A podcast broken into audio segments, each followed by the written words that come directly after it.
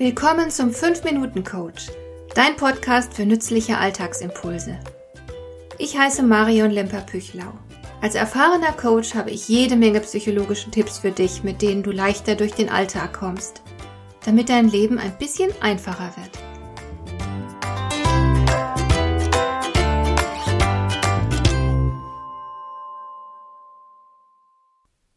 Ich hatte einmal ein Problem, als wir in den Sommerurlaub fahren wollten.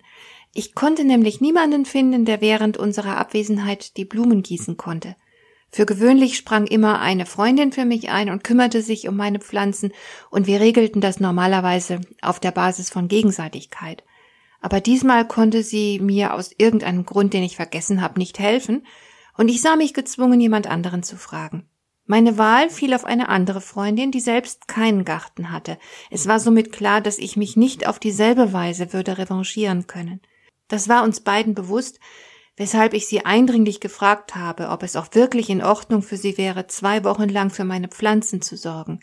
Sie nickte eifrig und beteuerte, sie würde sich gerne um alles kümmern. Also fuhr ich beruhigt in den Urlaub. Ich hätte es besser wissen sollen, denn meine Freundin war eine herzensgute Person, es lag ihr immer viel daran, für andere da zu sein.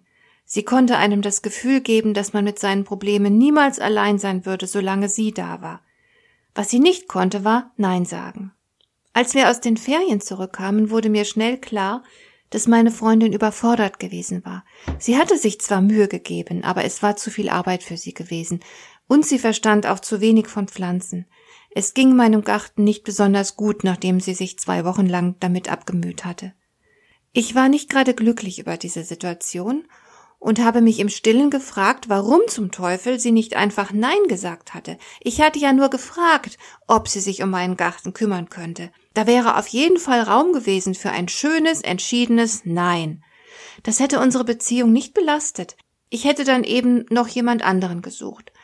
Aber jetzt war ich sauer, denn sie hatte mir zu verstehen gegeben, dass ich ihr meinen Garten anvertrauen konnte, und dieses Vertrauen hatte sich im Nachhinein nicht als gerechtfertigt erwiesen. Warum hatte sie trotzdem Ja gesagt? Ich fürchte, da ist sie nicht die Einzige, die so etwas macht. Vielen Menschen fällt es sehr schwer, sich angemessen abzugrenzen. Und natürlich haben die Betroffenen ja auch etwas davon, dass sie immer schön Ja sagen und für andere da sind. Denn dadurch werden sie in ihrem Umfeld beliebt. Ist ja klar, dass man jemanden gern mag, der immer für einen da ist.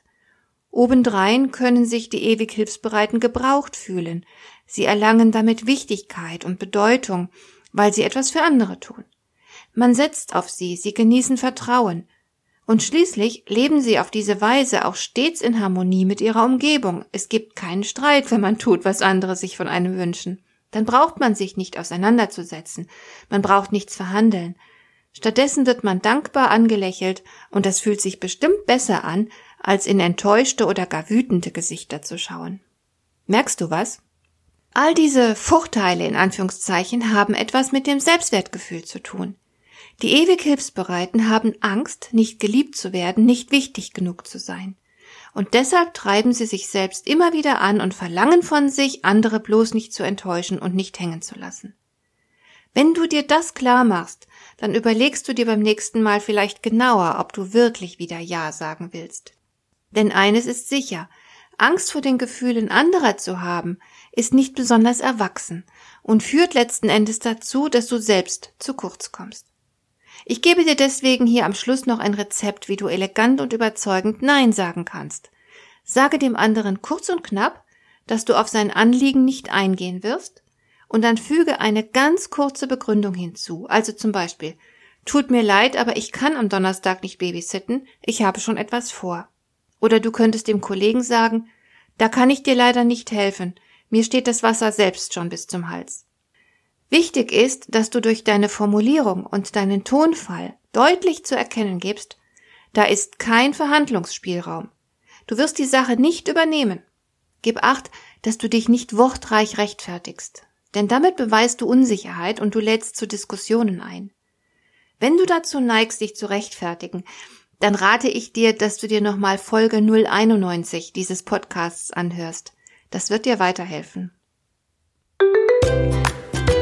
Hat dir der heutige Impuls gefallen? Dann kannst du jetzt zwei Dinge tun. Du kannst mir eine Nachricht schicken mit einer Frage, zu der du gerne hier im Podcast eine Antwort hättest. Du erreichst mich unter info@lemper-püchlau.de. Und du kannst eine Bewertung bei iTunes abgeben, damit diese Sendung für andere Interessierte sichtbarer wird. Schön, dass du mir zugehört hast. Bis zum nächsten Mal eine gute Zeit für dich.